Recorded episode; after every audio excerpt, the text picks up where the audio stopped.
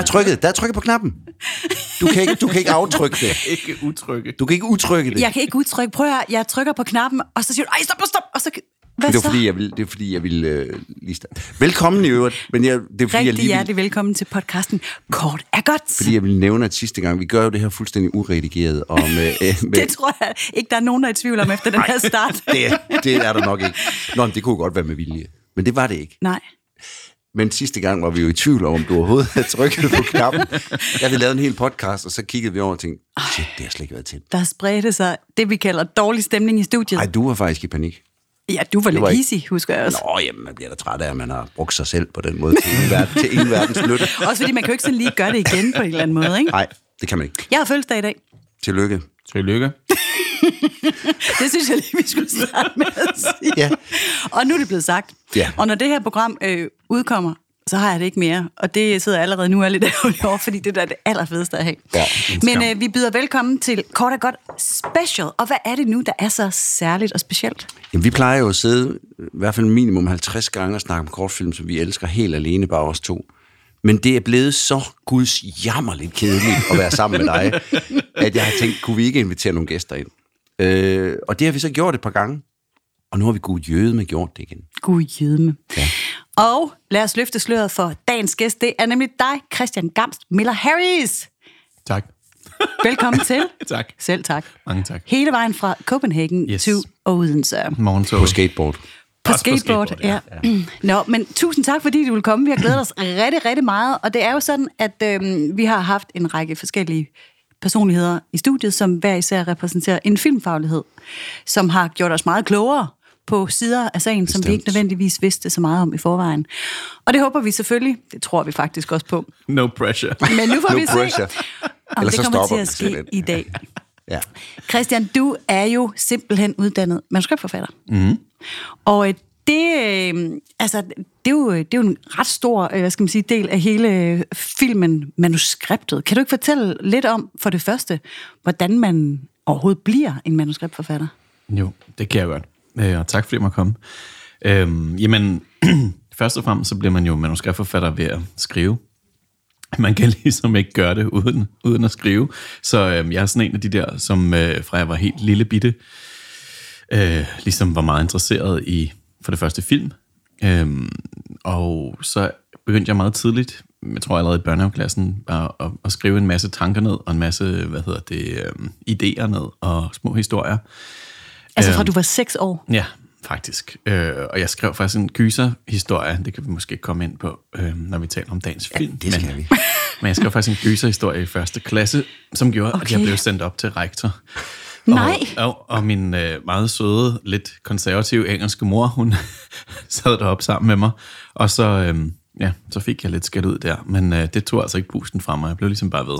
Altså jeg bliver nødt til at skyde ind her, jeg er allerede imponeret i det, at du overhovedet kunne skrive i børnehaveklassen. Ja. Det ved jeg ikke. Altså, jeg, jeg, jeg, jeg, jeg kan jo sige måske lidt om min baggrund, at jeg er vokset op på New Zealand og er født i Nordøstengland, og der, der starter man jo en lille smule tidligere, så jeg kom faktisk lidt, lidt tidligt i skole, øh, og var allerede sådan ret meget i gang. Øh, min første filmoplevelse var, øh, hvad hedder den, øh, jagten på den forsvundne skat, Raiders of the Lost Ark. Mm. Og det siger noget om min alder, men der var jeg faktisk øh, kun tre år gammel, og der sad jeg i biografen. Og efter sine så forlod min kæbe ikke mine skuldre, da den først var faldet ned. Der første så, så, så er man ligesom i gang, ikke? Øhm, Tre år. Så sight. pædag- det var ikke så pædagogisk. Øhm, men øh, jo, så har jeg øhm, altid skrevet, og op igennem gymnasiet, i sidste i 3.G havde jeg en dansk lærer, som var øh, meget, meget, meget sød, og meget, øh, hun forbarmede sig simpelthen over mig, og øh, kunne godt se, at der måske var noget. Og så bad hun mig om, at øh, hvis jeg havde nogle tekster, så skulle jeg skrive dem, og så skulle jeg lægge dem i hendes dueslag, og så ville hun give kritik. Og det skal man jo... Det var jo en drøm for sådan en som mig, men, det, men det, det var jo dumt, fordi at så gjorde jeg det jo. Du fyldte hendes dueslag med Og så på et tidspunkt, noveller. Ja, og så på et tidspunkt, så stoppede de der, øhm, det der feedback bare med at komme, så lå de der. Og hvad var det, du lagde der?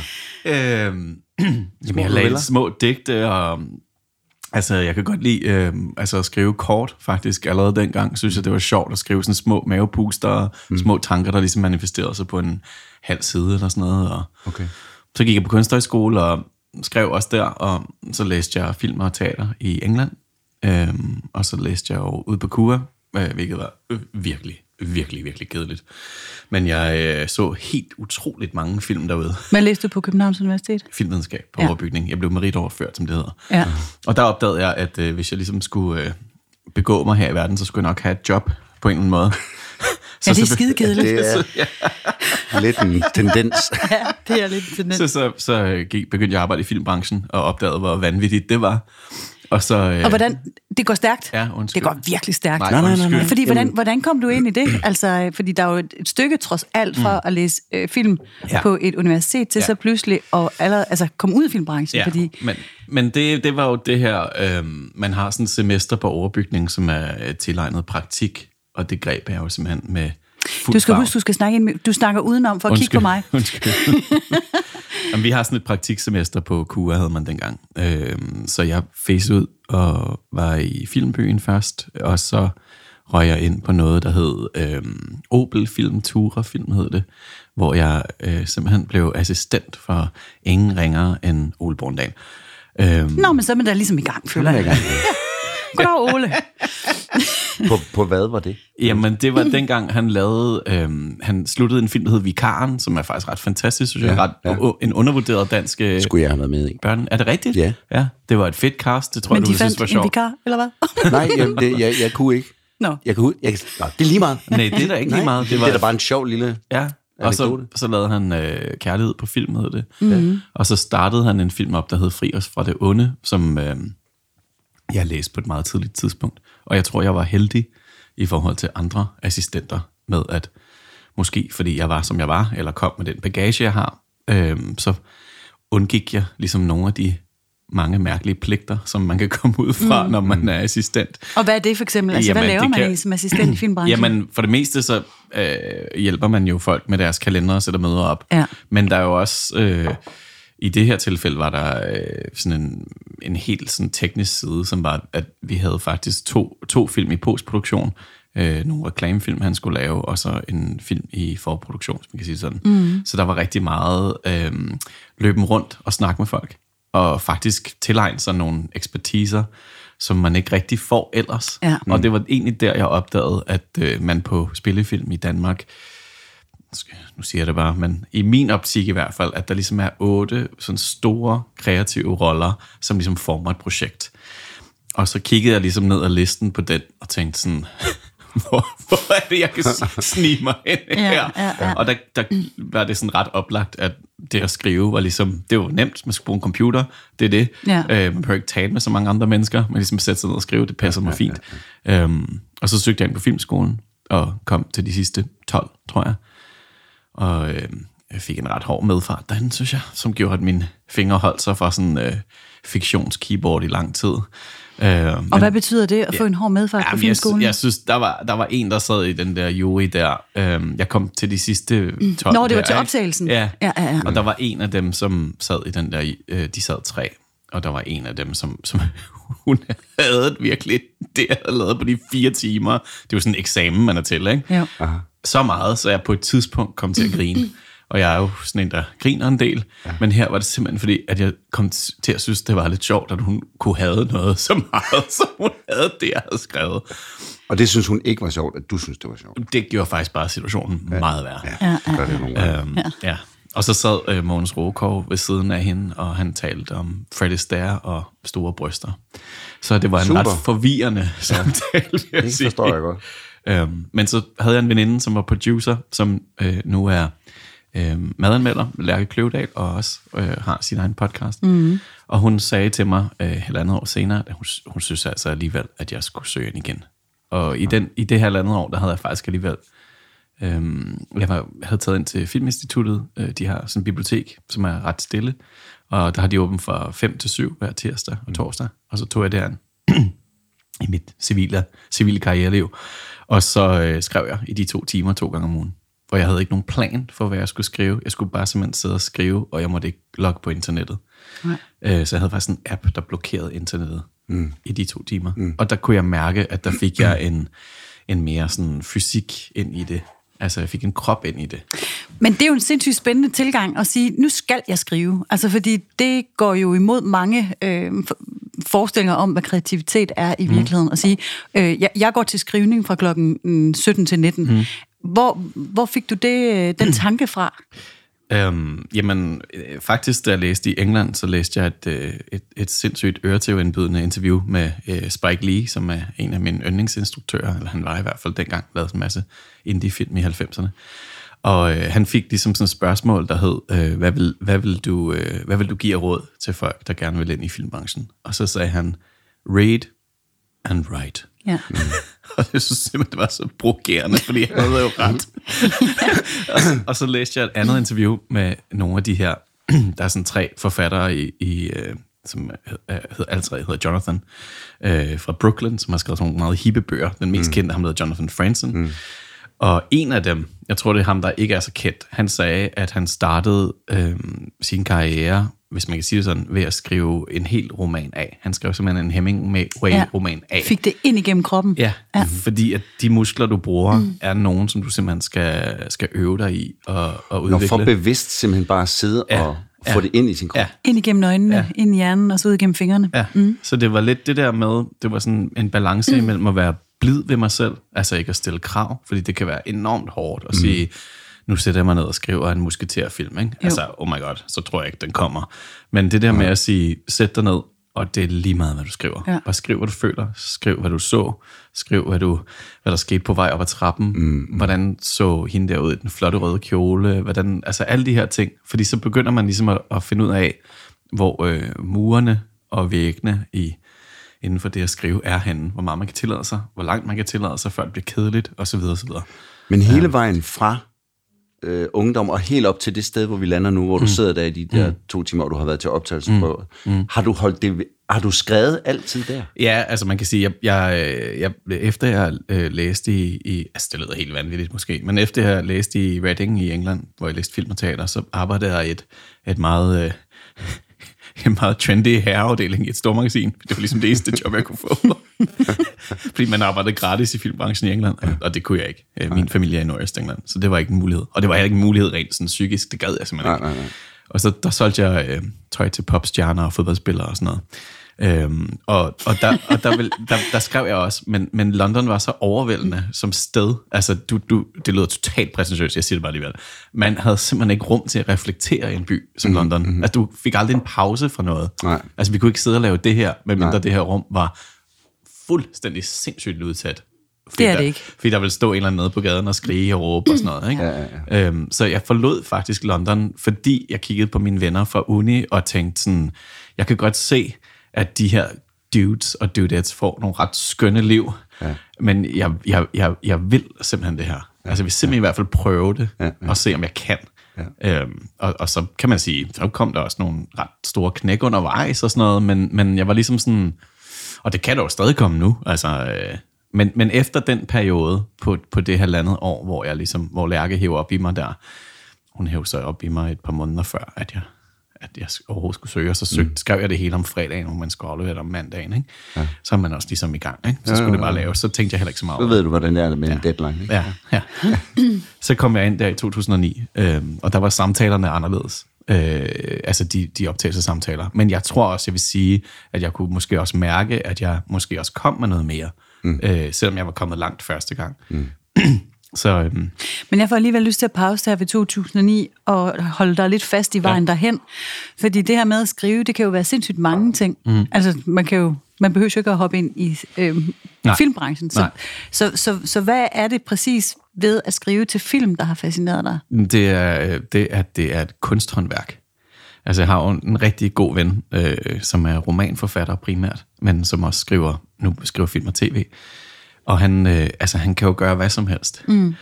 Så der er jo ikke rigtig nogen regler. Altså han kan jo skrive en hel roman, hvor, at han, øh, hvor hovedkarakteren ligger i et badekar, og ligesom vasker sine ben, så går der 50 sider med det, hvor man laver et flashback, eller et flash forward, eller jeg tror ikke, det er så mange scener i en spillefilm. Altså lad det komme an på en prøve, mm. hvor man kan have en mand, der bare ligger i et badekar og tænker sig tilbage. Trier har gjort det nogle gange, måske mm. den der Nymphomaniac, men ja. det var måske ikke hans allerstørste film. Wow. Øhm, så jeg kan godt lide, jeg kan godt lide regler, ja. og jeg kan godt lide, at, øhm, at jeg på en eller anden måde øh, ved, hvordan jeg skal gestalte det at skrive, eller noget kreativt. Ja. Fordi ellers så kan det være hvad som helst for mig. Øhm, og, og der er det at skrive manuskripter, eller det at være manuskriptforfatter, det er jo delt op i nogle relativt let afkodelige øh, skabeloner, er jo negativt lavet ord, men mm. der, der er ligesom nogle ting, man kan gøre, man skal gøre, og det er relativt, hvis du sætter dig ned med en anden manuskriptforfatter, mm, så har man som regel ret hurtigt et fælles sprog, Ja. og det sprog er jo så det udgangspunkt, ikke? Kan du aldrig have den fornemmelse af, hvis du sætter dig ned, og du har enten en bunden opgave, eller mm. nu ved jeg faktisk ikke, om du på den måde har lavet manuskripter til film, som du bare du selv bare, eller er det altid opgaver, du får? Det er lidt forskelligt. Ja. Altså jeg vil sige, øh, min, jeg, jeg skrev en, en spillefilm øh, tilbage i, den kom ud i 2018, som hed Brakland, som var en ungdomsfilm. Og den, øh, den fandt jeg helt selv på. Okay. Øh, og ligesom kør, og kørte faktisk selv i en periode med instituttet helt alene, hvilket Okay. det ikke rigtig sker nogensinde. Men jeg blev ligesom ved med at sige. Men, men starter du nogensinde på noget, hvor du tænker, fordi det vil jeg, tror jeg, have en fornemmelse af, at jeg kunne komme til, at øh, nu vil jeg sidde og skrive det her filmmanuskript, og så er du i gang med at skrive, og så, gud, det kunne også være en roman. Ja, det kan man godt. Ja. Det kan man godt komme til. Men så alligevel ikke, fordi at ens udgangspunkt fra starten altså er så hardcore Ja, ja, på en eller anden ja, måde. ja. Og, og, og, og for, for eksempel min kammerat, han, mm. han øh, altså, vi, vi, vi pitcher til hinanden, og så kan jeg jo finde på at sige til ham, at det der tror jeg altså er en romanidé. Ja, okay. øh, også fordi, at Hvordan skiller man mellem det? Altså, hvordan kan du høre, at en idé... Jamen, hvis, hvis, Egner sig mere hvis til det er det? meget, desværre, hvis det er meget konkret og handlingsdrevet, så, Ja. er det ofte, så er det ofte film og tv. Mm. Fordi, og jeg tror også, det er derfor, at rigtig mange, øh, hvad skal man sige, øh, bøger, som man måske for to årtier siden så lidt ned på, er blevet fremragende tv-serier eller fremragende film, fordi det er ofte de bøger, som er enormt øh, handlingsdrevet. Altså virkelig sådan øh, mange krimier for eksempel. Mm. Altså der, der sker ligesom ting. Ja. Mm. Og, og de skal, fordi at film er jo et visuelt medie, mm. så vi kan ikke, vi kan, man, kan ikke, man kan ikke lave det her. Altså, det kan man sikkert godt, men jeg ved ikke, hvor spændende det vil være, medmindre at jeg har afsløret, at jeg vil slå jer begge to ihjel om to minutter, hvis ikke I svarede på fire spørgsmål eller et eller andet. Altså, ja. altså, altså fi, fi, Allerede spændende, Okay, lidt, lidt for På din spændende, jeg fødselsdag. Og så på min Nå, ja, fødselsdag. endnu bedre. Ja. Oh, det er sluttet bræt. Men, men film er jo handling og bevægelse. Ja. Og hvad hedder det, romaner øh, og noveller kan jo være tankespænd. Mm. Altså, øh, og kan være meget løst sceniske, behøver ikke at være forbundet. Og, så, så, så der er ligesom en grundlæggende forskel. Ja. Øh, og det, altså, det kan godt være, at jeg har en metode, som er underlig, men jeg leder simpelthen altid efter, hvad kroppen i historien er. Altså hvis jeg skal fortælle en historie, så tænker jeg simpelthen altid sådan, hvad er bevægelsen her? Altså er det en, en forandring geografisk, eller mm. er det en, en forandring karaktermæssigt? Det skal jo være begge dele, men, men hvad er det, der sådan skifter over tid? Mm. Fordi noget af det, jeg virkelig elsker ved film, det er, at man kan bevæge sig øh, så, så langt igennem tid. Altså, at, øh, øh, jeg så mange af de der, øh, hvad hedder det, store serier i 80'erne, og jeg elskede simpelthen, at Richard Chamberlain, han ankom til Japan Shogun. som, en, som en ung mand, ja. og så pludselig havde han sådan en gigantisk skæg til sidst, og så græd lidt. Jeg synes, det er så fascinerende. Ja, Du kan godt lide tiden går, simpelthen. Det kan jeg godt lide. Ja. Også Det er- jeg er det er vi for den, nogen, der også synes er lidt angstprovokerende. Men Jeg er også Så, bange for så er du det helt altså- perfekte sted, Ja. den her verden. Ja, ja, ja, ja. Nå, men jeg får lyst til... Lad os, nu har vi sådan har pauset dig lidt på 2009. Mm-hmm. Men så kommer du så ind på filmskolen. Mm-hmm. Og, øhm, jamen, og, og hvad, hvad er det så, man lærer derinde? Fordi du har jo været i stærk skrivetræning i mange år, kan man sige, og har skrevet siden du har været 5-6 år Ja, gammel. ja. Og så siger du det her, at det er lidt negativt tonet med de her skabeloner eller mm. skemaer, som ofte ligger under øh, et, et, et filmisk... Øh, mm. en filmdramaturgi. Mm. Men altså, hvordan går man egentlig i skole, når man, øh, når man går på filmskolen og skal være manuskriptforfatter? Hvordan, hvad lærer man? Jamen, Får man en skrivemaskine første skoledag, eller? Jeg tror, nej, det kan Nå. man ikke. Men jeg, jeg, jeg, tror, jeg tror, at man, jeg tror, jeg var heldig, at min, øh, min, min stefar, han, øh, han er øh, amerikansk advokat. Og han fortalte, at... Det er altså et meget, meget hæftigt kort, vi har omkring dig efterhånden. Åh, men det er jeg vil for- bare sige til de lyttere, der prøver at følge med, det gør ikke noget. Hvis Nej, man... nej. Så du har en amerikansk stefar, der er Ja. advokat? Ja. Okay. Og, og det, det, er But lidt, det er lidt for at give et billede af, hvordan jeg ligesom er sammensat, fordi jeg er med på, at det lyder vanvittigt skizofrent, det jeg har gang i. Men det tror jeg måske også, det at være manuskriptforfatter er lidt. Mm. Fordi at man skal kunne sætte sig ind i mange forskellige situationer, mange forskellige skæbner, øh, mange forskellige mm, tidsalder og miljøer. Øh, så det, at man har, har lidt herover og lidt derover, det, det tror jeg måske er meget godt. Mm. Men han fortalte mig, at da han kom ind på øh, Georgetown Law School, som var der, han blev uddannet advokat, at så øh, gik der ligesom to år øh, med, at man skulle unlearne alt, hvad man havde lært. Mm. Altså man skulle simpelthen, øh, hvad skal man sige, ikke nedbrydes, men man skulle i hvert fald bygges op igen i, mm. i den form for law schools image. Og i de her tider er det nok ikke så populært at sige, men øh, sådan var det i hvert fald også på filmskolen dengang. Altså at, at man tror, man kommer ind som sådan en skriver, og man er jo kommet foran 120 andre på en eller anden måde, ikke, for at komme ind. Øh, jeg tror, det er flere nu, men dengang var det omkring 120, der søgte ind på manuslinjen. Så man er ligesom klar til at levere den store buffet af, af flotte, flotte metaforer og historier. Ja. Og så finder man faktisk... Skal jeg skrive en lille metafor? ja, præcis. Ikke? Nå, du vil have det der. Det ah, okay. kan du kostume kommer her, det kan jeg også. Ja. ja. Og så finder man faktisk ud af det, som, som jeg sagde før, som er, at det er enormt øh, håndgribeligt, og der simpelthen er nogle værktøjer, man skal lære, og de skal simpelthen sidde i knoglerne på en, og i, og i en sjæl og en stof.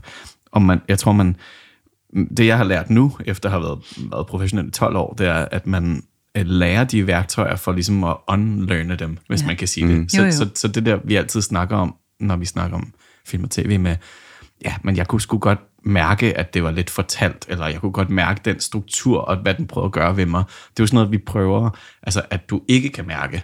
Mm. Øhm, så man, jamen, jeg kan sige, den første år, så brugte vi på bare at studere film. Ja. Vi så en masse film, øh, og så mm. havde vi en masse skriveøvelser i alle mulige typer genrer, men altså det var helt småt. Altså det var sådan noget med, at vi skulle bruge et helt semester på at skrive en kort film. Og det, altså, det kunne jeg slet ikke, det kunne jeg mærke på mit energiniveau, det kunne jeg slet ikke være i. Så mm, mm, mm. jeg løb rundt på de andre afdelinger og prøvede at blive venner med folk, og det var da ikke rigtigt. Folk, folk var lidt cool. Skal I have kaffe? var de lidt cool på filmskolen? Altså, jeg var ret, øh, ikke for at briste nogen drømme derude, men jeg, jeg, jeg synes ikke, det var særlig sjovt at gå der. Altså, jeg er, er relativt ekstrovert, og kan godt lide at snakke med folk selvom jeg bare sidder og plapper løs her. Ja. Øhm, og, og jeg synes, folk var ret, ret øh, nære med deres personlighed. Og det er fordi, Aha. at det er et meget sådan sårbart sted, man befinder sig. Ja. Jeg forestiller mig, nu har Claus jo gået på teaterskolen, ja. eller scenekunstskolen. Øhm, Elevskolen hed det så, ja. Øhm, ja, hvor jeg forestiller mig sådan lidt, at det er det samme, ikke? Altså, at man, man er kommet ind, man har fund, vundet over alle de her mennesker, og så står man der og skal pilles helt ned på en mm. eller anden mm. måde. Mm. Altså, at det er vel sådan en slags forsvarsmekanisme, eller er folk i filmbranchen bare meget irriterende. Jeg vil ikke svare for Christian, men jeg vil sige, at der er mange af de ting, som han lige, bare lige får skyde ind, mm. som jeg godt kan genkende. Ja, det tænker jeg da. Øhm, og, og, og specielt det der med, at, øh, at man kommer ind med hele sit arsenal af, af, nu skal I bare se her, og det der med ikke at blive brudt ned, som du siger, men, men, men at man skal... Jeg har mange ting, som jeg kan sidde, selv nu her, 24 år efter jeg blev uddannet, stå på scenen og sige, kæft, jeg var træt af den lærer, der, der sagde det og det til mig. Og så står jeg og tænker, det var nok derfor handler hun sagde. Altså, der er ting, man ja. oplever 20 år efter, mm. som, jeg ved ikke, bevidst eller ubevidst, det kan man faktisk godt bruge til noget. Mm. Det er ren kirkegård. Jamen, det er i hvert fald ren, det er ren redskab. Ja, det er og ren liv håndværk. på en eller anden måde. Ja. Det er håndværk. Mm. Ja. Men det er også helt vildt, hvor mange, øh, hvor mange ting, når man så er ude og undervise, for eksempel, eller bare taler med folk i, i skriverum og sådan noget, hvor mange af de ting, som vores lærer, øh, Lars Stedlevsen, som nu sidder på DR, at han sagde, mm. som man har kunne bruge til noget, mm. og som mm. man synes var altså, vanvittigt øretævindbydende.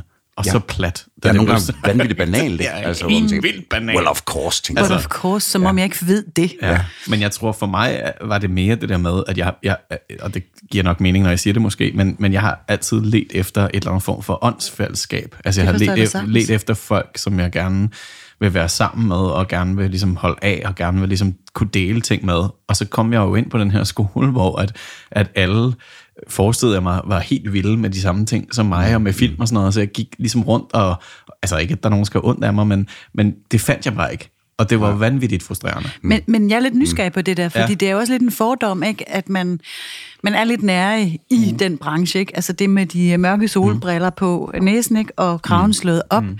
Øhm, mm. Hvorfor er det det?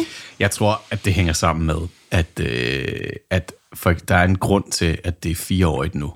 Altså, at vi havde jo en toårig uddannelse, og, og, de, og dem, som jeg tror, at jeg først prøvede at approache, var dem, der var startet sammen med mig. Mm. Og de var simpelthen ikke kommet langt nok endnu i deres... Øh, altså jeg startede med en instruktør, der hedder Karoline Lyngby, som lige har haft en, en, en film. Hun er mega sød. Og Lynur Palmerson øh, startede også sammen med mig øh, og andre. Øh, og, og jeg tror simpelthen, at mange var bare ikke klar til at dele ud af, hvad det var, de gik og kæmpede med. Og, mm. og så er der jo også den helt banale forskel, som igen er, at manuskriptforfattere som udgangspunkt, tror jeg, at det er noget fysisk, det er noget håndgribeligt, øh, det er et kunsthåndværk.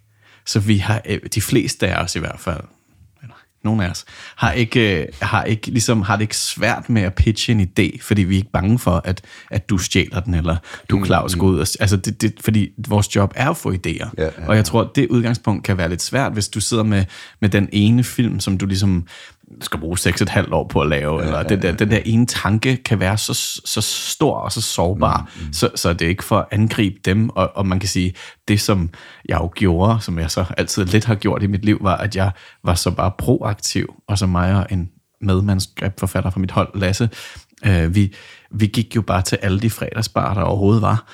Og så, og så var vi jo sjovt nok typisk, altså vi var faktisk tit nogle af de eneste, øh, som ikke var producer for vores årgang. Altså mm. der var vores producer, som jeg, som jeg stadig kender nu, og så, og så var det mig og Lasse, og så var det den store årgang. Så det, der jo skete, det var, at da vi så var færdige med filmskolen, Lasse og jeg, så gik vi jo ud sammen med dem, som ligesom havde gået der i fire år. Mm. Og det blev jo så sådan set min, øh, hvad skal man sige, filmdåb, hvis man kan sige det sådan. Ja. Fordi de instruktører, de gik jo lige pludselig og ledte efter nogen, ja.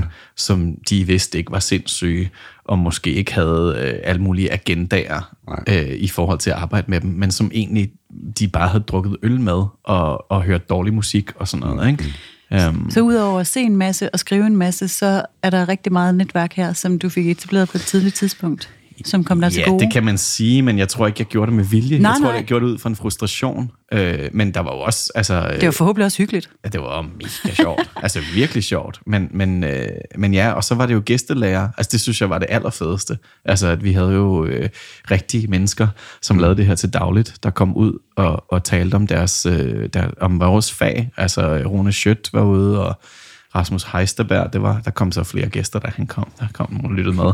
Og øh, Jannik Tej kom ret tidligt, og mm. ham, han er en af mine venner, og ham, ham kunne jeg, havde, kunne jeg mærke, at, at jeg følte, at alt, hvad han sagde, kunne jeg ligesom genkende, og det var rart. Øh, og, og, så, så, så det var meget sådan noget med at møde branchen på en eller anden måde, og så samtidig skrive hele tiden. Nu trækker vi vejret dybt begge to, Claus, for vi ja. er fulde af spørgsmål. Må jeg stille ja. mit først? Mm, ja. Fedt. Når man så skal skrive, jeg har lyst til at bare sådan at, altså træde et skridt tættere på mm. dit håndværk så, mm. ikke? Fordi nu siger du, I fik et semester til at skrive en kortfilm, og det var mm. alt for lang tid. Så. Mm. Altså, hvor mange sider er en film? En kortfilm? Hvor mange sider, hvad, hvor meget står der i et manuskript? Hvis mm. vi nu skulle prøve at lege, men slet ikke har været inde i den her branche. Mm. Hvor mange sider skriver du til en, lad os sige, 10 minutters kortfilm? 10 sider. Så en side per minut. Det siger man typisk. Ja. Men så er der jo, så kan man sige, hvis der så er rigtig mange scener i den pågældende kortfilm, hvor øhm, tid går meget hurtigt, eller montage eller sådan noget, de fylder jo lidt mindre. Ja. Men så kan de tage længere tid at optage. Men de kan vel også tage længere tid at beskrive. Altså, hvordan beskriver man eksempel? Altså, fordi replikker ja. forstår jeg, så siger Claus ja. det, så siger Birgitte det, det forstår ja. jeg. Ja. Men hvad så? Altså, hvor meget regi, hvor meget, øh, mm. hvor meget øh, klipning, hvor mm. meget, øh, mm. hvad der er på væggen mm. i det her, den her scene, hvor meget det skriver man ind? Skriver mm. du ind? Jeg ved godt, det er forskelligt, men... Jamen, altså, jeg, jeg har sådan en regel, som I siger, at, øh, at jeg prøver at skrive, så det er svært for folk at sige nej. Så jeg prøver ligesom at skrive på en måde, så at øh, det ikke er så høfligt. Og det har, noget, det har været noget, jeg skulle unlearne. Altså, så jeg prøver at skrive faktisk øh, relativt skønlitterært i mine beskrivelser, men så holder jeg dem også ret korte. Øh, så for eksempel, hvis du har en beskrivelse af, af tre mennesker i et rum, øh, som det her for eksempel, så vil jeg måske for eksempel slå ned på de lyserøde farver på de der Anton Berg marcipan, fordi det er noget, der gestalter et eller andet ja. i et hoved på folk. Øhm, men jeg synes, det er meget, meget, meget vigtigt, at, øh, at vi skriver spændende. Øhm, og, og jeg synes, det er meget vigtigt, at man kan mærke, at det er dynamisk, og at det er film, og det er bevægelse. Men jeg holder dig lige fast på det, Jamen, det skal fordi du hvis du, skal, hvis, vi skulle, hvis du skulle lave den her scene med os tre, ja. Der sidder her Ja. nu, Ja. hvor detaljeret beskriver du så rummet, eksempelvis? Mm. Altså nu siger du de, de lyserøde Anton Berg, men du må, du må jo have hele øh, rummet i hovedet, føler jeg bare. Altså, ja, det har du også. Men så tror jeg, man beskriver det, der er vigtigt. Og det, og det er jo meget det, som når man starter med det er jo selvfølgelig Claus og mig, det er, det klart. klart. Og så måske også det der board, der sidder og lyser lidt, ikke? Og så kan man skrive i en, en, en bisætning, kan man skrive, øh, der står kaffe og vand på bordet, for eksempel. Ikke? Men så kunne man jo gøre det til en ting, at i midten af scenen, at en af jer læner frem og tager alle de fem Anton Berg marcipan I det her, chokolader. til, i det her tilfælde, Birgitte. Ja, for det kan jo få en reaktion fra mig og Claus, alt afhængig af, hvad type karakter vi er. Men hvad mener, Jeg var hvad, den onde. Hvad mener du egentlig med, at du beskriver det høfligt? Ja, det forstår vil, jeg heller vil ikke det sige, at du er ikke...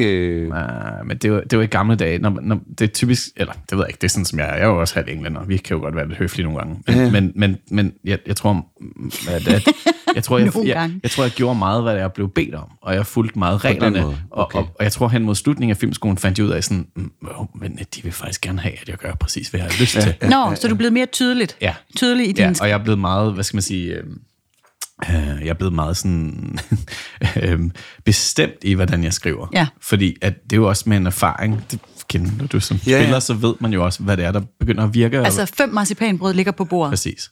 Ja. Ikke, der kunne eventuelt være. Ja. Og, så, og så ved jeg som regel også, at hvis jeg skal bruge en rekvisit senere i scenen, så er der den der øh, statuette over i hjørnet, Ja. ja. som glimtrer i guld indimellem. Jamen, det er præcis sådan noget, der jeg efterlyser, ja. ikke? Fordi Men man nu skal... er det ved at være min tur til at stille spørgsmål.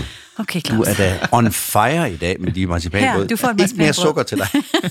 Det bliver fødselsdag. fødselsdag. ja, det er også, men, men det er fordi, jeg har simpelthen... Jeg tænkte nemlig på min cykel på vej herned, og om en bestemt ting, jeg skulle huske at Nå, spørge jeg troede, du Christian tænkte om. på din cykel. Jeg tænkte på min cykel, mens jeg kørte på den. Nej, men en ting, jeg gerne ville spørge Christian om, og så skal jeg bare huske det. Ja. Øh, fordi Så lad os jeg- være helt stille, så, så Nej, måske nej, Claus jeg har jo huske læst mange manuskripter, og jeg ja. Har også været med på mange, især tv-serier, ikke? Ja. Som, som, hvor, man, hvor manuskriptet næsten, og nu siger jeg det kun i mm. situationstegn, bliver betragtet som, det her det er vores udgangspunkt. Mm. Og jeg ved godt, på et, et tv-manuskript, det, det, det er som regel, det går hurtigere, mm. og det bliver lavet hurtigere om, og det, det er en proces, som mm. egentlig bliver ved, indtil man faktisk har klippet det. Ja. Men, men øh, er du bevidst om, når du skriver, det kan selvfølgelig være fra projekt til projekt, at det her skal i munden, selvfølgelig er du det på en skuespiller, men altså også, at man skal ikke være forfængelig omkring, at det her bliver lavet om. Mm. Har du den tanke, som, eller har det været svært på et tidspunkt at skulle acceptere det? Mm. Mm. Altså, det, det var virkelig, virkelig godt spørgsmål. Det var, det var virkelig... Okay, okay. Der kan du bare se, Ja. Det var, altså, det, var, et det, var, det var virkelig svært med et projekt som Brakland, fordi at jeg havde skrevet en lys tragedie, og så, og så i hænderne på instruktøren, så blev det til noget andet. Og, det er jo, og det er jo sådan, det er. Ja. Øh, men det var så sårbart øh, materiale, øh, og, og, og jeg synes ærgerligt, fordi at jeg havde arbejdet med det så længe, apropos viften, mm. har arbejdet med på det i mange år, øh, og det gjorde egentlig, at jeg bestemte mig for to ting.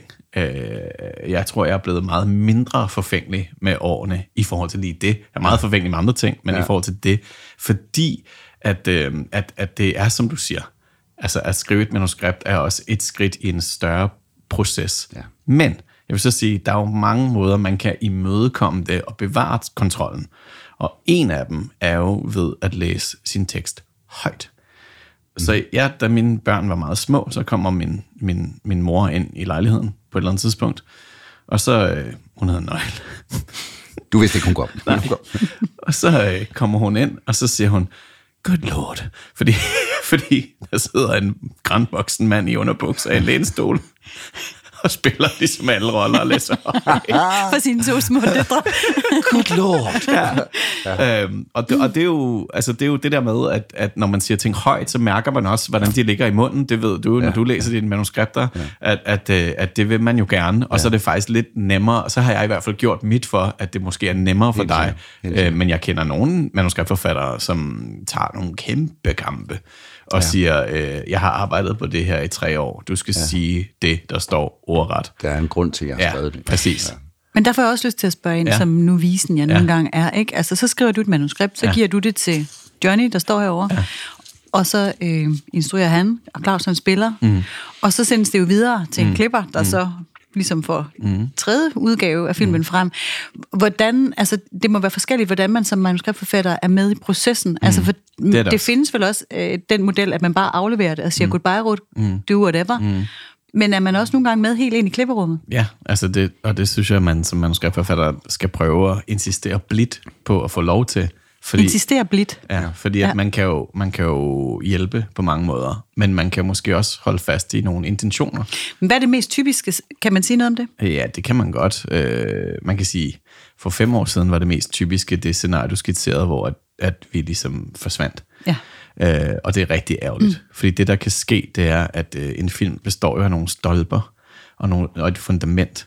Og det, der kan ske, det er, at de stolper bliver fjernet, og så begynder fundamentet at skylle, og så er resultatet, at vi tre øh, sidder i en biograf ved siden af hinanden, og vi er sådan lidt, hvad, hvad, hvad, hvad sker der nu i den her film? Nu er det som om, at det sådan er en lang suppe, mm. der bare kører de sidste 30 minutter eller sådan noget, fordi at der, der Man har simpelthen- fjernet en, en bærende væg. Præcis. Ja, lige præcis. For lige at flytte over i mit ja. ja. håndværksfelt. Ja. ja, lige præcis. Jeg er Som jo er murer og tømmer. bygningskonstruktør, ja. det ved alle. Ja. Og, og, det. og så vil jeg sige, øhm, i, i forhold til, til, til den tredje ting, som jeg tror, I begge to lidt spurgte om, så er det jo også noget med at prøve at, at forventningsafstemme og også vælge sine samarbejdspartnere, hvis man er så heldig. Altså ud mm. efter filmskolen sagde jeg ja til alt, hvad der overhovedet kom min vej, for jeg var så hundeangst for ikke at få noget ja, at lave. Ja, ja.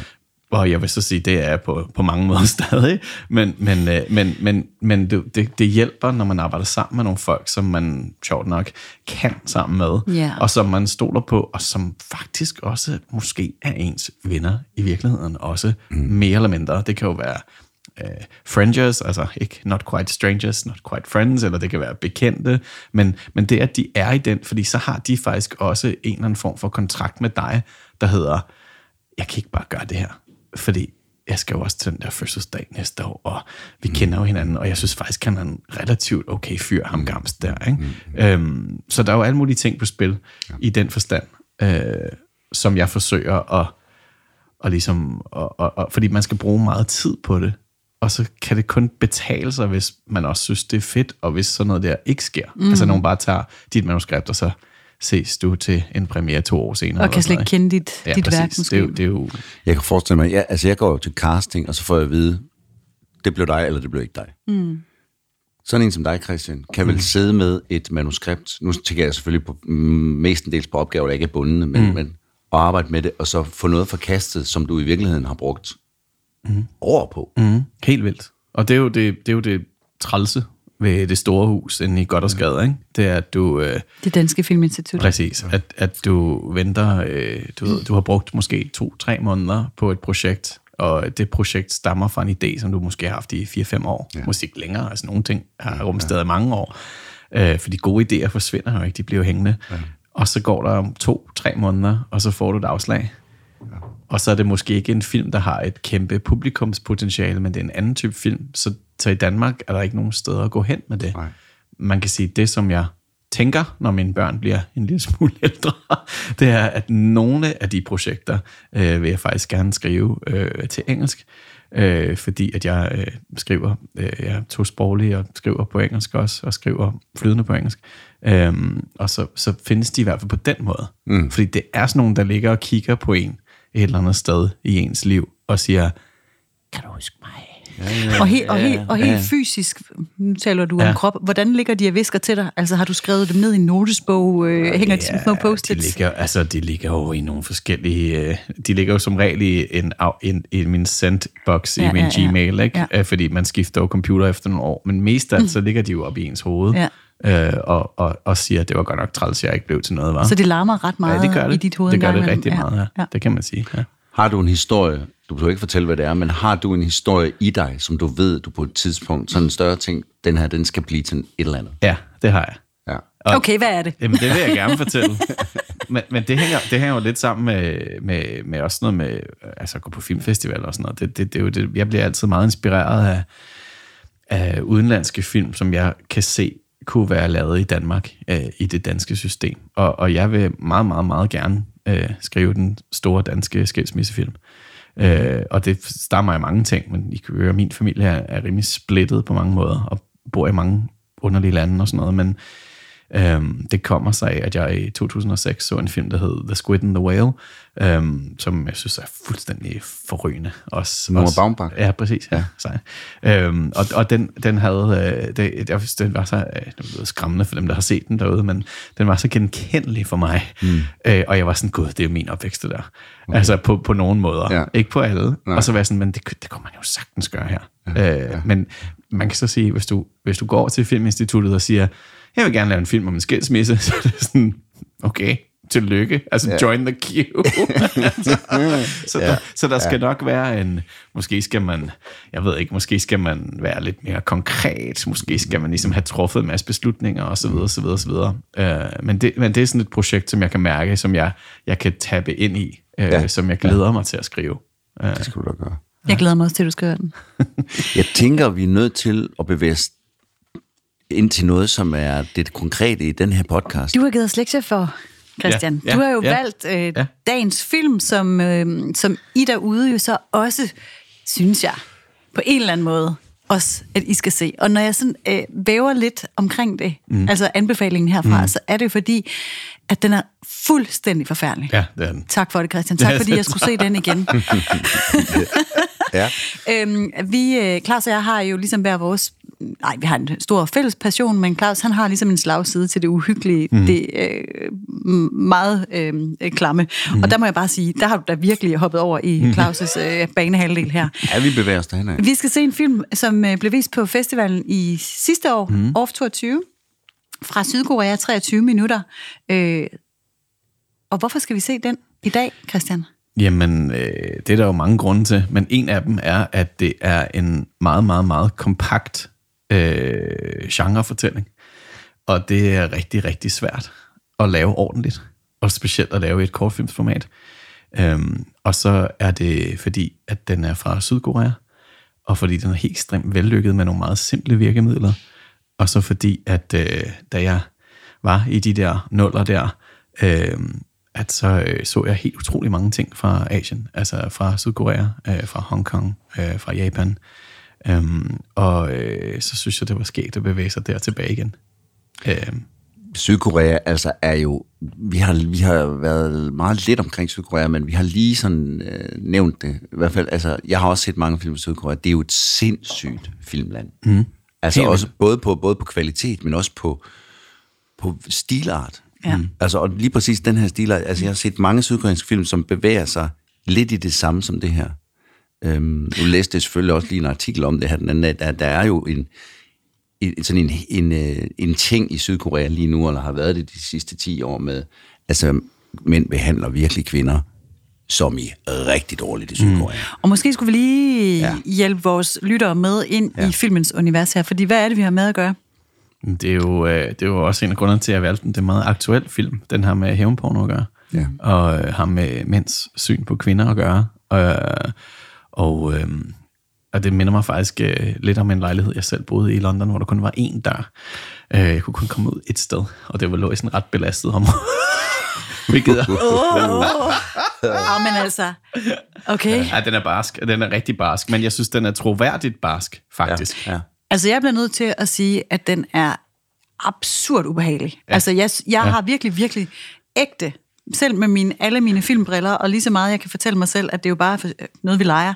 Jeg synes, den er så ægte modbydelig. Jeg kan, mm. kan næsten ikke se den. Mm. Nej. Skal vi lige sige, 23 minutter Sydkorea 2021, den hedder The Trace, Ja. instrueret af Taibom Seo, som vist også har skrevet. Mm, men som ikke har lavet noget siden. Nå, Jeg tjekkede på IMDb i går, Nå. og der er simpelthen ikke nogen credits efterfølgende, øh, hvilket jo er en skam.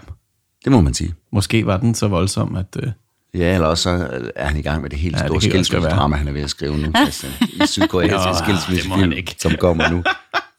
Men det er en meget, meget vellykket film jo i, Mm. i, i, i og med, at jeg nærmest ikke kan holde ud og se den. Altså, Ja. øhm, og den har øh, en... Altså, bare, vi, vi snakker jo meget om åbninger. Mm. Altså filmåbninger. Mm. Og, og man kan sige, at den er enormt rytmisk og, øh, og, og lige på og hårdt lavet. Man bliver virkelig indfanget fra første sekund. Mm.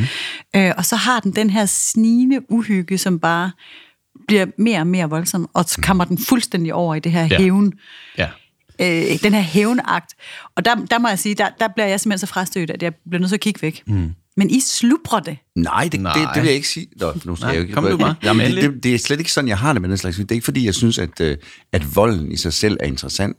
Men jeg kan godt lide film, hvor volden bliver en del af fortællingen. Mm. Altså, jeg er jo ikke interesseret i at, at se, prøv at sparke ham igen og sådan noget. Altså, det, er ikke mere, det er ikke så meget det. Nej. Men det er jo hendes... Nu er, jeg nu er vi selvfølgelig inde i noget handlingsnøje. Det kan være, Men det er så fint med det. men, men, men vold er jo en, en aktion, en reaktion på noget. Mm. Og hvis man, hvis man lader som om det ikke findes, så synes jeg, det er urealistisk. Mm. Men jeg tror, jeg tror også, øh, at, at det der er i den her film, det er, at, at det er øh, sådan organisk i, i, mm. i fortællingen. Altså ja. psykologien, der fører til de handlinger, er, er helt organisk. Ja, altså der er jo en, en telefon, som jeg ikke forestiller mig, hvor forfærdeligt det må være, at øh, den, den, en af kvinderne i filmen, hendes telefon, den bimler simpelthen konstant med sådan nogle hadefulde beskeder fra den her kæreste, ja. der ligesom er ude efter hende. Øh, og det rum, altså skaber jo også en ekstremitet. Og når man så ser, hvad det er, han så faktisk skriver, og så Ja. videre, at, at ja. man kan godt blive mærket af det, synes jeg. Ja. Øh, jeg vil så sige, at jeg, jeg personligt synes jeg, at, at vi mangler et par, at få et par svar i forhold til slutningen og sådan noget. Den, Ja. den, den, I det forhold til, hvad du siger, Birgitte, mm. at, at den, den, kommer også, den går også ligesom der tager den også et ordentligt skred, og så er filmen færdig, ikke? Ej, det vil jeg sige. Og, hvor man siger rent logisk, og mm. det er jo også, når man tænker over det, og sådan, men, men, men hvad, hvad, har, hvad har hun tænkt sig at gøre nu? Hvad siger hun til moren? Ja, hvad når, altså fordi, hvad med når virkeligheden byder ind, ja. og ham overboen, og, altså, Ja, ja, ja. Og, og der kan man sige, en film som Parasite, som var jo meget, meget stor for nogle år siden, som også rystende, jeg var besvinet nærmest bagefter, jeg var så udmattet. Ja, også jeg. Men den, Virkelig. men den tager jo netop den præmis alvorligt, Ja. ja. hvor den siger sådan, nå, men virkeligheden, den findes jo også, og den mm. kan vi faktisk bruge som modstandsstolper, øh, som kan give os noget historie. Ja. Øh, og, og det lykkedes den med. Det er jeg ikke helt sikker på, at jeg synes, The Trace øh, lykkes Ej, med. det kommer den ikke helt i mål med. Helt enig. Det synes jeg ikke, men... Men du har jo taget den med af, af grunde, du allerede har fortalt, men mm. hvis man sådan skulle, øhm, skal, skal trække mere over mm. i forhold til manuskriptet, mm. øhm, der tænker jeg, det kunne være spændende, altså i forhold til for eksempel åbningen, mm. som jo er nonverbal, mm. men er krydsklip imellem forskellige mm. øh, scener, som skaber en meget intens stemning. Mm. Øh, hvor, altså, hvor- hvordan skriver man det? Altså, mm. har, har man designet det fra start af mm. som manuskriptforfatter, eller er det klipperen, der tænker, nu skal jeg lige få den her historie øh, i scenesat? Altså, de har jo i hvert fald skudt det. Så, så man kan sige, måske har de haft det liggende, og så har de måske startet, som langt de fleste kortfilm desværre starter, med meget konventionelt med et menneske, der kommer ind i en lejlighed. Men måden, de starter den her film på, det er jo, den starter jo i suspense. Den starter jo med en kvinde, der løber, og det er jo virkelig skønt. Og, og du ved, tror jeg, at jeg kan godt lide at snakke om åbninger. Jeg synes, det er vigtigste overhovedet i en film. Og jeg synes, i Skandinavien er vi alt for dårlige til at, og hvad hedder det, at få folk ind. Altså ligesom sige, du skal se den her film. Prøv at se, hvad der sker her. Og måske har det noget med, at vi er statsstøttet at gøre. I don't know. Men, At vi øh, er så langsomme om at komme i gang? Nej, men, ja, men fordi vi er bare sådan lidt... Kontroversiel Nå, vi har, vi har jo fået pengene fra kommunen, så må ikke der kommer nogen alligevel, eller. Jo. et eller andet. Altså, Jo. du, nå, men altså helt ærligt.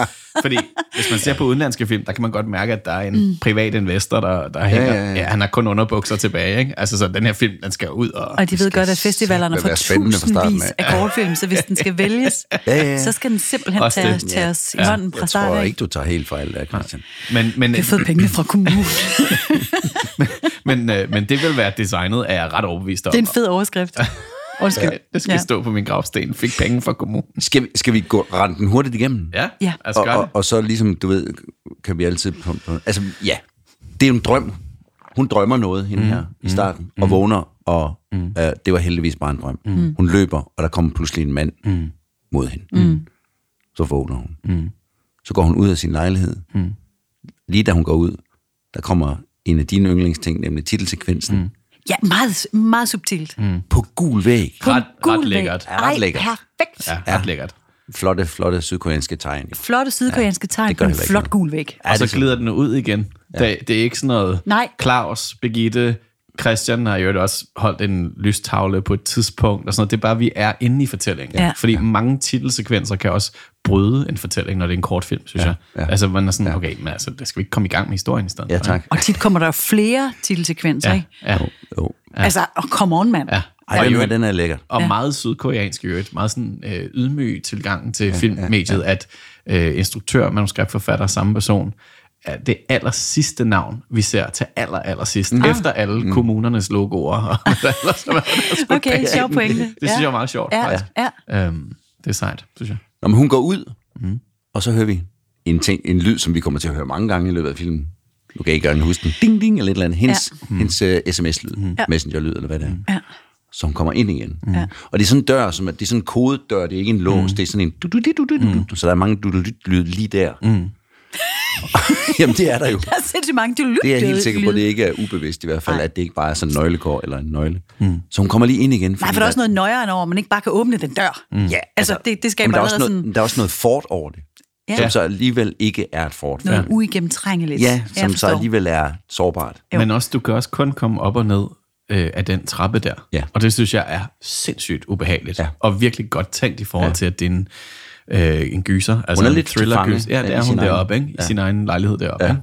Jo, og det er ikke blomsterkasser og øh, lyserøde dørmåtter, der sådan præger miljøet. Altså, Nej. vi er Ej, lidt det i ikke, udkanten. Ikke tophyggeligt. Det er ikke så hyggeligt, det er det altså ikke. Hun går, kommer ind igen og, og læser en besked på sin telefon, mm. som vi ikke ser, hvad er, men vi ser en reaktion, som ikke er, det er ikke en hyggelig besked. Mm. Så klipper vi mm. til en søster, mm. finder vi ud af, som... Øh, Laver et kunstprojekt. Ja. ja, Hun er i gang med at lave sådan, hun er med at lave sådan stripsvinger. ja, Ja. Nogle tænker jeg, du har øh, gået rundt i på scenen nogle gange. Sådan nogle store, flotte Og stripsvinger. hvis ikke Altså, du har, så tvivl. tror jeg, vi skal have tvivl, det skal man. Englevinger. Og vi, til dem, der ikke ved, hvad en strip er, det er sådan nogle, man sætter ting fast med. Det er ved ikke- øh, også fra byggebranchen. Ja, det ved vi Ja, selvfølgelig. Silvan Crowet. Og så er der sådan en underlig diskussion, hun har med en, en kvinde, anden kvinde, ja. Ja. som øh, hun, hun har lejet et, et værelse hos, eller et ja. Ja. værksted hos, ja. Ja. hvor hun skal... Ja, det er lidt u- uklart. Jeg ved ikke lige, hvorfor Og det, vi og det er måske også lidt sloppy. Er det ikke det? Jo, der kunne man måske godt have, man kunne godt have skåret et par minutter der. Ja, fordi man jeg- kunne have haft hende bare siddende og spise, og så få den der besked. Ja. Fra, så hun snakker med sin mor, tror jeg. Øh, Giver og- du ikke tjek på din søster, ja, fordi hun har ikke svaret i et der er stykke ikke, tid? fej- Men måske har de gjort det, fordi at de vil have, at de vil pege på, at øh, verden findes uden for fortællingen. Jeg tror jeg også. Det, det, det er måske typisk derfor, Ja, så ikke? skal vi se de strips, som hun senere Og det skal bruger. vi så se, ja. Ja, de kommer ind handy Det må man senere. sige. Mm. Oh my god. Nå, men hun, hun får at vide af sin mor på telefonen, kan du ikke tage over til din søster? Hun har ikke svaret et stykke tid, og hun var jo syg sidste uge og sådan noget. Jeg vil lige sige, om hun stadigvæk er syg. Mm. Jo, jo. Det gør Det er søster lidt så. bøvlet. Det er Jo, lidt det bøvlet, var Det tager en time, og det er den anden ende af byen. Det er det. Og det er ret smukt. Det er jo sådan noget, som er noget af det bedste, synes jeg, som manuskriptforfatter, det er at skrive transportscener. Det er jo den krop der, der Ja. bevægede sig. Ja, ja. Så, så der, er- der er faktisk et... Øh, It's your thing. det er tydeligt i, hvad hedder det, øhm, i mange amerikanske film, at hvis man skifter akt, at så er der rent faktisk et, en fysisk tur, altså en køretur, togtur, løbetur, gåtur, som bevæger sig fra et akt over et andet. Ej. Og her tror jeg måske, at vi bevæger os over i andet akt, som så bliver resten af filmen. Ja. Og det er konkret, at det er en bro, ret smuk bro, Ja. hvor der kører et subway over noget vand. Ja. Og så ankommer hun til søsterens lejlighed. Lejlighed. Ja, Hvor hun øh, går op det gør hun jo så. Ja, og banker på ja. Mm. adskillige gange. Mm. Der sker ingenting. Mm. Øh, så kommer der en mand, mm. som vi senere, eller det ved jeg ikke, om vi skal sige, men, men Han går lige op forbi hende. han virker jo altid truende, sådan en mørk mand. Mm. Og Det har vi jo hun bange. lært igennem tiden, at mænd, der bare kommer gående på den måde, de er lidt Og så kommer der farlige. noget, jeg undrer mig lidt over, for det kan også være, at jeg er været uopmærksom. Så bliver hun så bange, at hun låser sig ind i lejligheden. Det forstår jeg heller ikke. Og men det svarer jo lidt til, da hun Christians mor kom øh, på besøg. Altså, det er jo stod god hun pige lige bange? at banke på for at sige, jeg er her. Det er selvfølgelig rigtigt. Altså, Hun Men kunne, det er rigtigt, det er ikke så tydeligt fortalt faktisk. Nej, Om den købte jeg. at hun kunne det. Ja. Hun kunne også have ringet til mor og sagt, hvad er det nu koden er? Ja, sådan et eller andet. Jeg står her nu. Hun, Ja. er, hun er vist ude at købe ind. Ja. Man kan godt, det kunne man godt. Ja, gør det Men hun logisk. biber sig ind. Når man er bange nok, kan man godt komme ind ad døren. Ja, men det synes jeg så til gengæld er dejligt nok. Det, der ikke er så dejligt, det er, hvad der møder hende inde i lejligheden. Mm. Ja. For her møder hun søster, som har taget sig af dage. Ja. Det må man sige. Yes. Hun hænger i en... Hun hænger simpelthen og dingler. Mm. Øh, og har taget sit eget liv. Og det, der jo er interessant, udover at hun har taget sit eget liv, det er, at hele hendes krop, det ser vi jo faktisk i første sekvens, Ja. at hele hendes krop er dækket af blå mærker. Ja. Og altså, er, sådan, er simpelthen af bank. Hun er simpelthen Gennembanket. Og det er ikke noget, man kan gøre selv, tror jeg Nej. ikke. Og det ser søster, hun trækker Ja. ja. op i blusen yes. og ser den her gennembankede døde krop. Ja. Øhm, Og så bamler det og bimler fra Virkelig, hendes, virkelig øh, meget. taske. Ja. Søsterens taske. er hvor nu døde søsters taske, Ja. ja. Og hun finder så beskeder fra en kæreste, som hun finder ud af, simpelthen har udnyttet hende på det groveste. Ja, det er og- videoer af hende, ikke? Mm. Og skriver rigtig grimt til hende. Virkelig grimt. Ja. Og hun finder også en strømpistol Ja. Hvilket jo er filmens anden store rekvisit. Ja. Ja. Og det, det er egentlig også en af grundene til, at jeg valgte den. Jeg synes, den er så elegant fortalt, fordi den doserer sine virkemidler sådan stille og roligt. Ja. Og sådan meget enkelt. Ja. Altså, der er ligesom de tre ting. Ja, og når man ser den, så er man nok ikke meget i tvivl om, at den kommer til at spille en væsentlig Ja. rolle. Altså, den, den, den holder sådan i hånden på den meget klassiske mm. måde i virkeligheden. Her Og- er en strømpistol. Ja. Vi siger også på teateret, at for eksempel, altså, du må ikke aldrig vise en pistol, hvis ikke du har tænkt dig Nej, det er det. Der er ingen grund til at tage sådan en frem. Og Men her, der- der holder den sig jo virkelig til det der schema, du, du taler om. Ikke? Ja, og også man kan sige, at der er jo altid noget med, øhm, hvad hedder det, karakterer, der sådan bliver noget. Altså, jeg ja. husker måske igen Indiana Jones' pisk og hans hat. Ikke? Ja. Altså, karakterer har noget, der gør dem til noget. Åh, Indiana Jones. Og, og her er det jo strømpistolen, der giver hende noget, men også telefonen blev introduceret i første scene, så, mm. så sådan, det, det er sådan organisk, du bygger ovenpå. Og Ja. Det er virkelig skønt, synes jeg. Ja. Øhm, Hun ser alle de her ubehagelige beskeder, og næsten i kølvandet af det, øh, banker det på. Yes. Mhm. Og det er jo den øh, sympatiske kæreste, der Ja. er kommet til Jin. Vi skal jo lige sige, hun hedder Jinzu. Ja. ja, det er på sin plads. Og nu øhm, skal da lige love for, at denne Nej, søster... hun hedder faktisk Minju. Jamen, det, er Minju. godt, det er godt, vi lige får det, det på er plads. Jinzu, som er søster, ja, den levende Jinzu søster. Er Ja, søsteren. men det giver totalt god mening for alle dem, der lytter med. Nå, nå, men altså, vi skal vi er nødt til at i Og faktum er, at en af disse, øh, den levende søster, hun tager virkelig sagen i egen hånd. Det gør hun. Og der må jeg godt nok sige, altså hun træder jo helt ud over, altså der bliver det en lille smule øh, eventyrligt i min bog. Ja. Men hun får i hvert fald arrangeret den nu afdøde søster i seng, åbner dør og lægger sig på lur under sengen. Mm. Så da kæreste kommer ind og forsøger at vække, Alt det ser vi jo ikke. Det er jo, Nej. det er jo noget, der sker. men det er, det er meget øh, snarrådigt, må jeg sige. Jo, men det er jo noget, der sker, mens vi, mens vi faktisk er ude ved ham. Ja, klart. Fordi der sker jo også det, skal vi lige, det synes jeg lige, vi skal med. Ja. At mens han står og råber lidt af hende, først tålmodigt, senere utålmodigt, mm. og alle mulige grimme ting, så kommer mand igen, som jo vi Ham, blev vi bange troede for. Ja, troede var den. Men som er overboen, som så senere kunne være, nej, det er nok helten, der kommer og redder den. Det er det så ikke. Nej, Der er det, ikke nogen helte her. Han Der står bare og siger, du skal bare tige stille, jeg gider ja. faktisk ikke køre på det pis der. man troede lige, der kom en hjælper, men det gjorde der ikke. Men hun beder jo øh, kæresten om at komme. Hun, hun skif, hun, når hun træder i karakter med det hele, så sender hun ham jo en besked og siger, ja. undskyld skat, kom du her tilbage, jeg er kommet hjem nu. Ja. Og så vender han om i bilen. Og så kommer han ind i lejligheden. Ja. Kommer ind i soveværelset og lægger ikke mærke til, at hans kæreste ligger død i sengen. Nej. Men, mens man taler til hende, mens bare, hun hun ligger ligger- der. Lidt bleg og sover. Gør sig til. Ja. Tømmermænds ramt måske. Ja, ja, det kan være, ja. Og så sker der altså ja. Ja. virkelig noget. Hvad sker der, Christian? Jamen, så øh, kører der sådan tre horrorklip, hvor at han får simpelthen øh, stød i, i akilleshælen, Ja. og så falder han jo ned. Ja. Og så når han vågner, så vågner vi også sammen med ham. De har jo skiftet POV der. Mm. Og, øh, og så er han simpelthen stripsbundet og har tape over munden. Og så er første mission jo at finde ud af, hvad der er i den telefon. Fordi hun kan jo ligesom, hun vil jo se, hvad det er, han har gang i, og hvad han har skrevet. Og så... Øh, Ja, og bevise, at det er ham. er at bevise, at det er ham. Ikke? Ja. Og, og det er der, hvor jeg synes, men det, er jo, men det kan være, at det, for, måske er jeg en dårlig historiefortæller, men som, Ah, som, næppe. det, som det udvikler sig, så har jeg lyst til, at han bekender sin skyld for at slippe. Mm. Ja. Der, der synes jeg nemlig, at filmen lader os og ham slippe lidt nemt, desværre. Mm. Altså, jeg synes ikke, der er så meget modstand. Jeg synes ligesom, at det går en vej, Ja. og det er ned ad bakke. Ja, ja det Og, var det, alle. og, og det, det bliver sådan en voldsrus, Ja. ja. og det er måske det, jeg lidt har Ja, det kan jeg godt imod. forstå. At jeg synes egentlig ikke, at den udnytter potentialet til fulde, Nej. men falder i det hul, der hedder ren smadder. Hmm. Og det kan det næsten ikke Nej, være i. nej, Fordi så bliver det smadret for smadrens skyld. Ja. Og, og det er der, jeg lukker øjnene lidt i. Med ja. ham. Men det er jo også fordi, at den forlader jo sådan al reason and rhyme, eller cause and effect, hvor ja. man tænker sådan, men, men hvorfor, hvorfor gør hun det her, uden at få vidshed, altså uden at få ham til at sige det? Altså hvis man er i en nærkamp med nogen, så får man dem jo til at sige, at de overgiver sig. Altså det gør ja. han jo faktisk aldrig. Øh, altså, og det synes jeg er lidt ærgerligt. Ja. Ja. Altså hun... Jamen, jeg var måske tilfredsstillet ved, at, hvor, altså, at jeg så hendes mission som værende, jeg skal finde ud af, jeg skal have hans telefon, og så skal jeg have ham til at åbne den, mm. koden, mm. og det skal hun lige tæske ud af ham, mm. og så får han koden, mm. og så tjekker hun, og så ser hun, om det er dig, der har sendt det. Det kan hun jo ikke vide indtil nu. Nej. Det kan jo også Og være en anden idiot. Ja. Så nu ved hun, det er ham. Ja, så stikker hun også gaflen hårdt ned i hans Ja. krop. Så tror jeg ikke, hun kan styre det mere. Nej. Du ved, så har hun ikke, en- hun har ikke en plan B der. Vel, hun har ikke, Det tror jeg okay, ikke, hun nu kan, jeg ved, det er dig, Hun så vil, jeg have en, ham. så vil jeg have en diskussion omkring, hvorfor du gjorde det. Nej. Der er hun jo ligeglad. Det er Ja. rent smadret. Det er ren hævn. Og hvad tænker vi sådan rent symbolsk med, at i intro laver øh, ung kvinde øh, englevinger, mm. og nu øh, tæver hun en mand ihjel med selv samme materiale. Er der noget øh, i det, man sådan... Det, det har, jeg tror simpelthen, jeg var så overvældet af øh, situationen. Det har jeg faktisk ikke tænkt. Nej, der er ikke sådan en hævngærig engel et eller andet sted i, i Måske. mytologien, nej. Nå, Fred hun lavede. Englevinger og de strips der. Ja, det gjorde hun. Det er sikkert et eller andet, tænker jeg. Men øh, i hvert fald så øh, er der fuld smadre.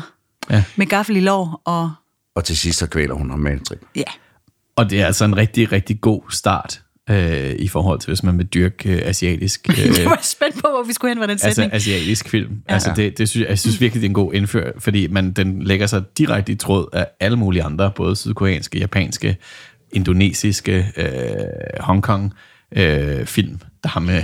Kan du smide et par titler til vores filmelskende lyttere? Øh, ja, det kan jeg godt. Der er en, der hedder øh, Mother fra 2006, øh, Ja. som er helt fantastisk, som er en, en seriemorderfilm. Øh, The Devil Inside, har du set den? nej, den har jeg ikke set. Fantastisk. Ah. Mm. Øhm, Fordi det kan I jo bare sidde og hygge jer med. og så er der jo... Jeg skal ikke bede om det. Så er der Au- Audition, er jo den store klassiker øh, inden for genren, Ja. som har noget, som er, hvor vi er herover i den her omgang.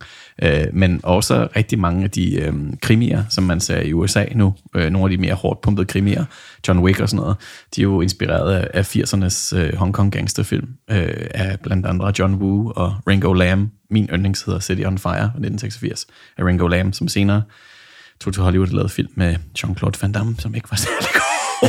Men mærkeligt. nok. Jean-Claude, ja. City on Fire er helt fantastisk, Ja, ja, ja. men det er mere en cop-thriller, Ja. ja. end det er horror, vil jeg sige. Så Kan jeg, Christian- Old Boy var der vel også. Og- og Oldboy, det er helt fantastisk. Også, mens drengene de sidder her og diskuterer asiatiske horrorfilm, så tager jeg lige ordet igen. Ja. Fordi øh, der er mange ord i dig, kære Christian. Nej, undskyld, ja. Og det er Nej, så det er dejligt, og det er faktisk derfor, vi har inviteret dig ind, for vi vil gerne have de ord ud af dig, ja. og ud til alle vores filmelskende lyttere. Og jeg synes virkelig, du trækker os med ind og viser os sider af sagen, som vi ikke før har berørt, og det er mega fedt. Men nok om film for nu, tænker jeg, fordi. Ja. vi kommer jo ikke uden om det. Øh, mm. Ude på det store internet, der mm. findes der jo en lille app, der hedder Spotify. Mm. Ja, Og på denne som en, som en beskeden lille svensker har Ja, lavet til, en- til en beskeden nyere. Ja, ja. Og der har vi jo, Claus, du og Ja. jeg, en spilleliste, der hedder Kort er godt Ja, musik. har vi da. Og til hver film, øh, der har vi for vane at adde et nyt nummer til vores Mhm. nu øh, 3.000 timer øh, lange playliste. Mm. Og i dag, Christian, der synes vi jo, at du skal have fornøjelsen af at Mhm. mm. finde et nummer. Så hvilket nummer er du blevet inspireret til via denne fantastiske sydkoreanske film? Jamen, jeg, jeg, nu kender jeg jo en lille smule, men jeg, og jeg ved ikke, hvor meget punk I har på den playliste. Så jeg tænkte, det var, det, var, det var måske passende med noget god gammeldags horrorpunk. horrorpunk. Fra Jamen, ved du hvad? et af, et af, et af mine yndlingsbands nogensinde, øh, som er fra slut 70'erne og start 80'erne, som hedder The Misfits. Så meget så, at jeg faktisk har deres... Øh, Hej, nu tager Christian tøjet af, kan jeg lige sige til jeg jer, har der faktisk ikke deres øh, logo tatoveret på armen Nej, her, nej, som nej. er øh, det, der hedder The Crimson Ghost, som er Hold lige stille, jeg tager lige et billede, mens du snakker. Øhm, og der har jeg valgt et nummer. Det er sådan noget, øh, ja, det er sådan noget punk-disco i virkeligheden på en måde, hvis man lige spidser ører, Tak. med en døds Elvis, der synger. En og, dødselvis. Ja, og Der er så nummeret, mange gode ord i den sætning. Ja, der. det er helt vildt. og nummeret hedder uh, Hybrid Moments, og det er simpelthen et af mine fan- yndlingsnumre nogensinde. Og det starter med, uh, med replikken, If you're gonna scream, then scream with me. Tak for i dag. Det er fandme godt i tråd med den film. Det er wonderful. Ej, det er fantastisk, Christian. Øhm, altså, tiden flyver i godt selskab, og øh, jeg lukker nu min øh, podcastbog sammen, så fordi er vi er ved at nå til vejs ende. Men er der sådan lige lidt her på falderæbet, Christian, du tænker, som du vil øh, sende ud i æderen, eventuelt hvis der går en lille spire, en forfatterspire derude? Er der, er der sådan lige og nu skal jeg bede dig om at gøre det i korthed, og jeg ved, det er en svær opgave. Men er der et eller andet, der lige skal smides efter? Ja, altså at være opsøgende og holde øje med filmværkstederne øh, i København, Odense og Aarhus. Øh, og, og, og gør jer til det. Altså skriv til folk. Altså spørg, fordi langt de fleste er meget villige til at hjælpe folks e-mailadresser og den slags øh, social media er meget nemmere at finde, og folk er meget mere villige, end jeg tror, man går derud og tænker til at hjælpe. Det er verdens bedste råd. Ja, og så det, du sagde tidligere, det, altså det, som jeg også synes, at øh, de andre, vi snakker med, det er det.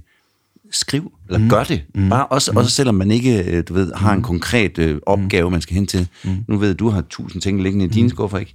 Det er vel godt bare at holde muskel en gang, er det ikke det? Jo. Og byde sig til mm. at være en marker, man gider at arbejde med. Mm. Ja. Ja, og før ordentligt. Altså, er det Altså- ikke bare det, vi altid siger? Altså, hvis vi starter der, så er man i hvert fald et godt stykke af vejen. Godt stykke af vejen. Ja, det vil jeg sige. Ja. Det har været en kæmpe fornøjelse at have besøg ja, af dig i. Kort og Det er Godt virkelig sjovt. Tak. Velkommen. podcast. Tusind tak, Christian Knud Gamst Miller Harris, som Yes. du jo så smukt hedder. Yes, det gør jeg. Ej, er der også et knud med? Altså næste gang, så bliver vi nødt, vi bliver nødt til at invitere ham ind igen, og så der er så mange ting, Ja. vi ikke kommer omkring. Ja. Ej, det var fedt, Christian. Tak. Ja, men øh, så tak. Var det øh, ordene, Mr. Ries? Det synes jeg med Miss, Mrs. Weinberger og tillykke med fødselsdagen. Ja, Tusind tillykke med tak fødselsdagen. skal I begge to have. Og på den fødselsdagsnote, så kommer her dagens rulletekster. Og de går selvfølgelig med en special thank you til vores gode ven Knud, Christian Gamsmiller Harris, dejlig Claus Ries Østergaard, og så skal vi selvfølgelig sende en varm tak til vores band, Patina, og vores lydmand Mark Vesterskov fra 48K. Tak for i dag. Tak for i dag nu.